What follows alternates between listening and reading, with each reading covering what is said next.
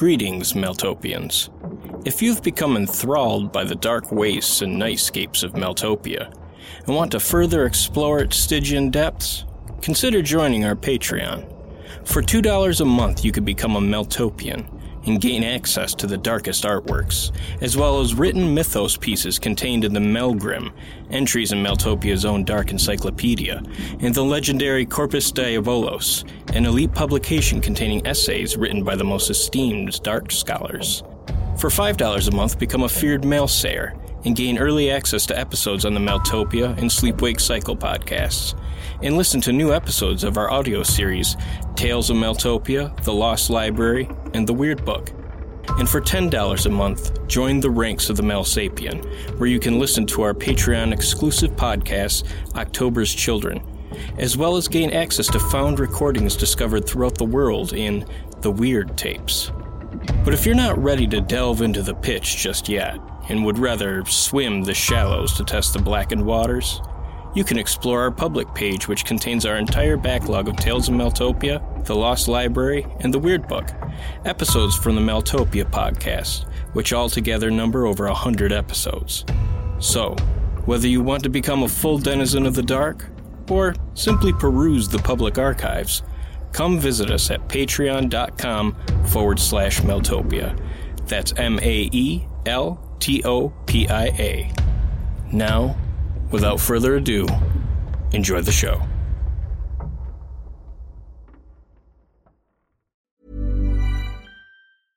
Ready to pop the question? The jewelers at BlueNile.com have got sparkle down to a science with beautiful lab grown diamonds worthy of your most brilliant moments. Their lab grown diamonds are independently graded and guaranteed identical to natural diamonds, and they're ready to ship to your door. Go to Bluenile.com and use promo code LISTEN to get $50 off your purchase of $500 or more. That's code LISTEN at Bluenile.com for $50 off. Bluenile.com code LISTEN. Ryan Reynolds here from Mint Mobile. With the price of just about everything going up during inflation, we thought we'd bring our prices down.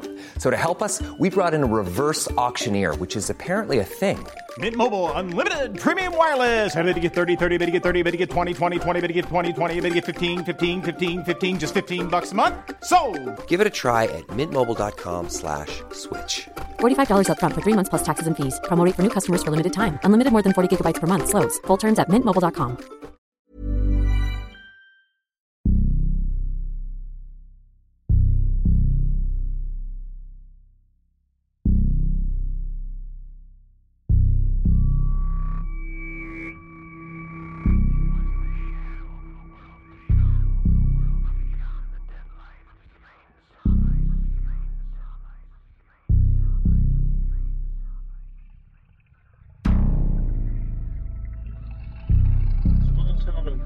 Greenwich was shocked today as police arrived to investigate two grisly murders. They say the women's feet were sewn together at the bottoms like mirror images of each other.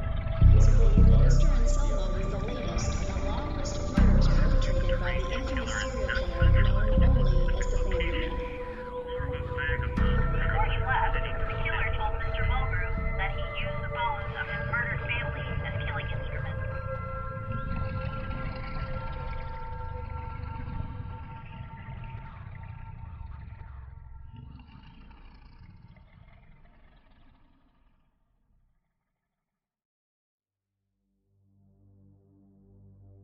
My sisters were innocents in all of this. Carved from the cleanest darkness, they smiled of the softest love for blood, spilled only for fun and family. I couldn't bring them before our Father, not like this, as the Lord of Secrets hedged his bets by flooding the hallway with more of his madness transformed orderlies. I thrust my sisters into the metamorphosed flesh of two of the nearest abominations. Instantly, my sisters' sweet smiles transferred themselves from steel and bone to insanity infected flesh, their new bodies dripping with the honeyed and horrible laughter of the devil's children. They were beyond Tom's reach, as they were absent of worldly complexity, having long since chosen to fill their minds only with the brightest, sharpest thoughts a child could kill with. As for my father and me, our battle would commence in earnest, and our weapons would be will and strength alone. But first, I would have to relieve him of his weapon, for its lightest touch promised death.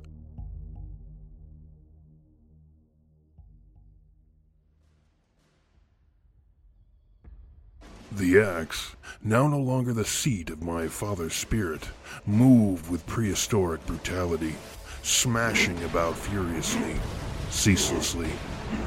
Yet behind the apparently unrefined violence worked the minds of two slaughter honed monsters, each one's wit whetted upon the broken bones of countless victims.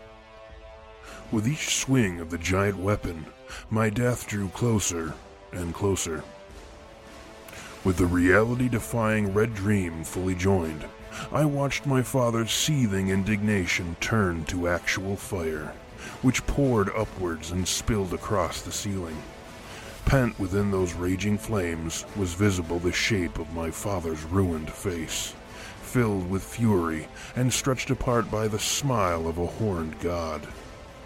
I found a drifting patch of shadow and called it into my service, moving the itinerant darkness between myself and the deadly axe.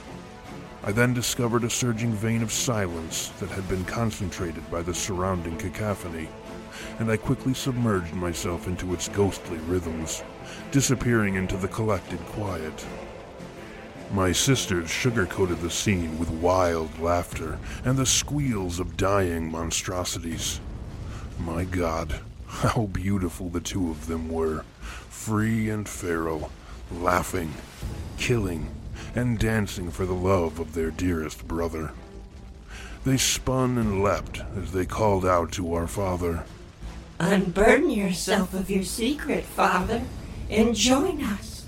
What good is a secret but to ruin those who keep them? Secrets want to be told. Look at what fun our sweet brother has given to us. Look at us, Father. Look at us killing and dancing and singing. Hurry and join us before we've used them all up and there's nothing left for you. My father's burning eyes looked to his deadly daughters, where they played with death like two clever cats toying with wounded rodents. His envy ran thicker than the fire that poured from his dead flesh. It was then that I struck, springing from the shadow and silence, seizing the handle of his axe and tearing it from his momentarily distracted grip. But as his axe went crashing to the floor, my father's fist collided with my face, detonating across my skull like solid thunder. His strength was monstrous. My own fist answered his bone cracking attack by smashing open his dead, flaming mouth. Despite his hatred at being used as a puppet, I could see that he thrilled at the prospect of a good fistfight. Tom Hush rudely violated the purity of our contest, smiling words into my father's burning, broken mouth. What secrets your father could tell you, boy. My goodness, what a horrible and wonderful thing that mother of yours was. That is, of course, if she is indeed your mother. I could feel Tom's hand moving around inside my mind, seeking out a secret for the seizing. I felt his power wash through me. Then he found something. What's this? Tell me, who are all those children in cages? Who put them in there, I wonder? Care to tell me? I only half remembered what he was referencing, but his claim over me increased with each pass of his hand across the emerging face of the tarnished memory. Tom forced my arms down to my sides, allowing my father's blazing fist to crash into me, crushing my left eye into wet, pulpy blindness. Tom bellowed through my father's fire breathing mouth. Who put them in the cages, Donald? My name. He had found it. He was running amuck through my mind, carelessly flinging secrets to the wind like a child pillaging a toy box. Strangely, I found myself trying to mentally reinforce the barriers around the secreted memory, though I wanted nothing more than to see through the fog and alight upon the truth, horrible or not. My father carefully studied my face, even as he went about destroying it, blow after bone smashing blow. But I could tell that the eyes which now looked upon me belonged only to my father, and something powerful was stirring deep within them. Another layer to the hidden memory was torn away beneath a storm of Tom's laughter, and a terrible knowledge began to trickle into my once ruined recollection. I remembered that the cages were filled with little muses. I also remembered paintings, such beautiful paintings, filling the walls of a wine cellar. I remember looking out at it all from my own cage, which hung from the ceiling by a rusty chain. He put us in there. Before the memory could reach its terminus, my father roared like never I've heard, his stolen body freezing, disallowing even the slightest twitch. He was trying to fight back the Secret Eater's grip.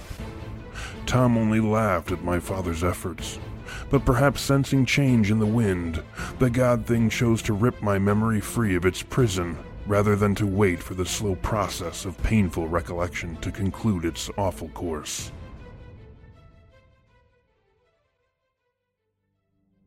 A man's voice emerged into the blacked out spaces of my mind. Donald, what a fine collection of cherubs you've led me to. That raw sugar of innocence. Oh, how I admire the sweet crudity of childhood. Its vast potential mixed with little limbs and soft skin. They will do nicely, my boy. Very, very nicely indeed. There's a showing next month in a gallery not far from here, and my mind is already alive with the art from another world.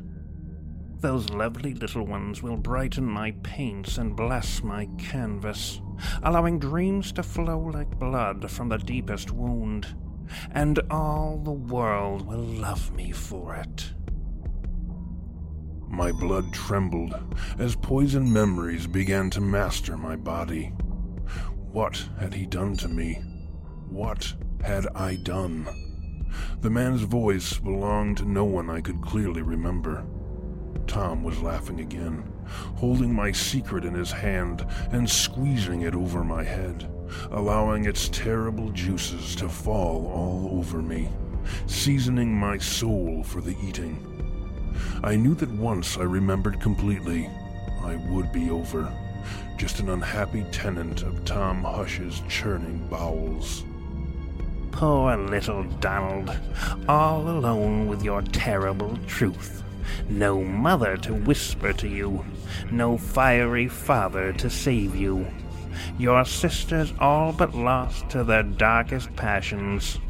Where, oh, where has your family gone? family man. Tom almost sang the words. I looked to where my sisters whirled and laughed, splattered with death, having forgotten me within their wild red dance.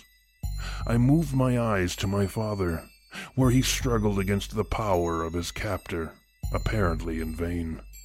I was almost entirely the property of the antlered god. I was no longer a wolf, but merely a caged animal. And not for the first time, it would appear. I could feel the finale of my once forgotten memory fast approaching as the maw of Tom Hush widened. I could feel myself falling across the bloodied altar of ancient stone, where man sacrifices to the horned god of darkest secrets.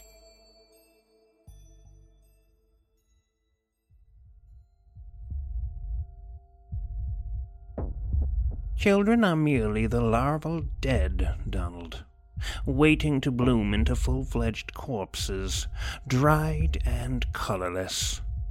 While in that larval phase, they are fat with the stolen nectars of lost dreams.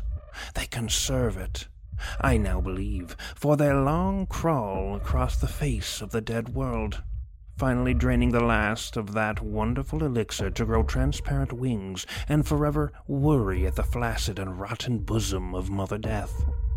It's a rather sad and senseless journey, really, But it's that rote effort that supplies us, you and I, with the brittle bones of our frailest hope. We take their burden from them, you see, ending their painful, protracted, and wholly pointless metamorphosis. And unlike them, we employ that potential to a purposeful end. We create wonder. Like the magician devil standing upon the shore of the burning lake, dipping his fiery hand into a bottomless black hat, we conjure flowers for the damned. This is our art, Donald. To spite the world by painting all the corpses the color of dreams, and to defy death with the beauty from another world. Just you and me, my boy. Am I ever going into the gallery? I can feel myself getting older. I don't want to go to waste. Oh, yes, certainly. But not just yet. I still have need of you in this world, my little wolf in sheep's clothing. After all, I must have supplies if I'm to conjure miracles. Why do all the other children hate me? Is it because I trick them like you taught me? To make art for the artless?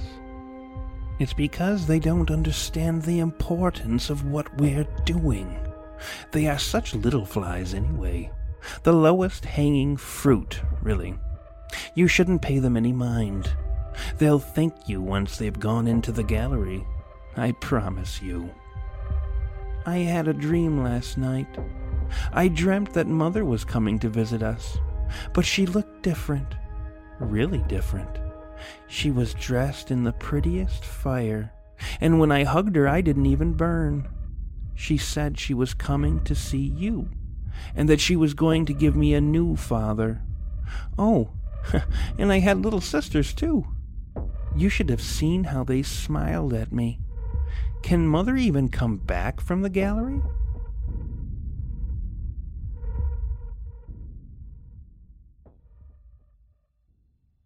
I woke up. I was standing in the middle of a hallway choked with red debris. My father was in my right hand, covered in steaming blood, and my sisters were asleep at my sides, exhausted. Every muscle in my body burned, and I could hear the echo of my father's terrible laughter disappearing into the inner darkness, where he waited to lay his giant hands upon the world. On the other side of my senses, there was the smell of burning flowers, my mother's perfume.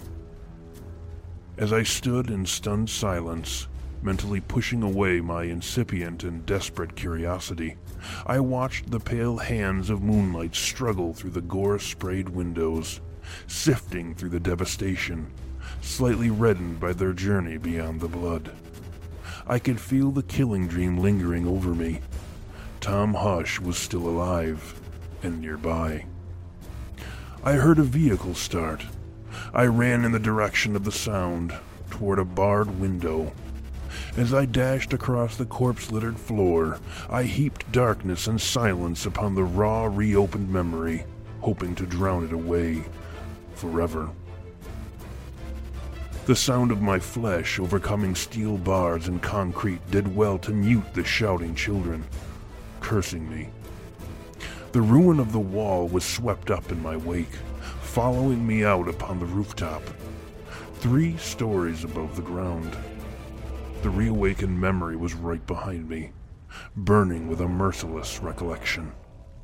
Below, I could see a single pair of headlights piercing the night. I leapt into the darkness. My father stretched out in front of me. Forsaking silence, I roared through my parched throat, a sound like thunder falling down a mountain. I watched my shadow soar across the pavement beneath me, framed in moonlight, closing on what I quickly recognized as an ambulance. My father and I crashed through the cab of the vehicle, my body raked by the riven steel and glass. The back of the vehicle smashed down upon the road from the weight of my fall, calling up a geyser of sparks. Glass and steel fragments were still turning through the air when I returned my father to his rest. I plunged my open hand through the small window into the driver's compartment.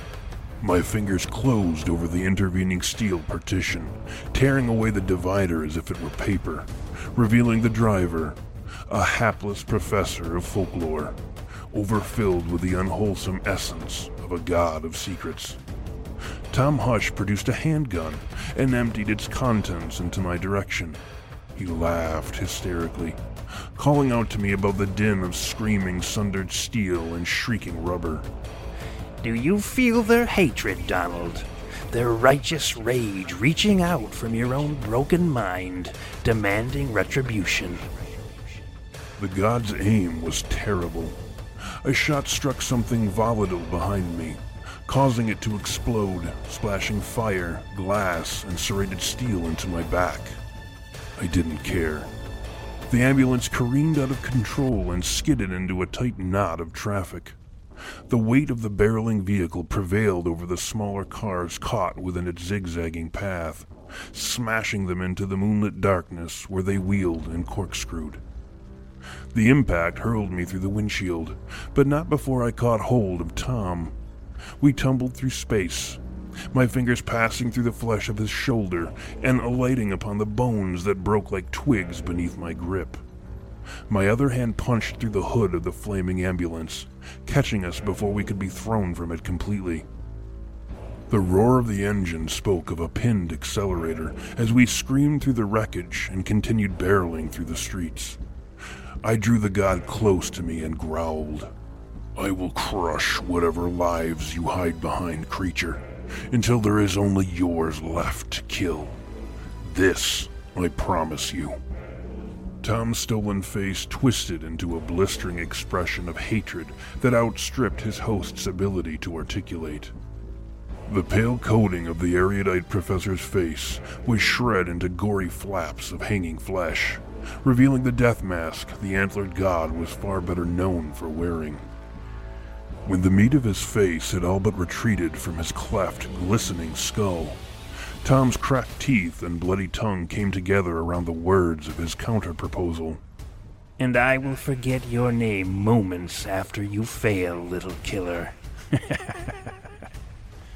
Before I could sink Tom's new face into the steel of the vehicle's hood, the ambulance struck an oversized truck and flipped, rolling over and over, finally crashing through the glass facade of a luxury hotel. It came to rest within its glittering lobby, and I finally relinquished my grip upon vehicle and God. I rose from the conflagration, glaring at the antlered god standing only inches from me. His wavering smile was barely serviced by his scarcely remaining flesh.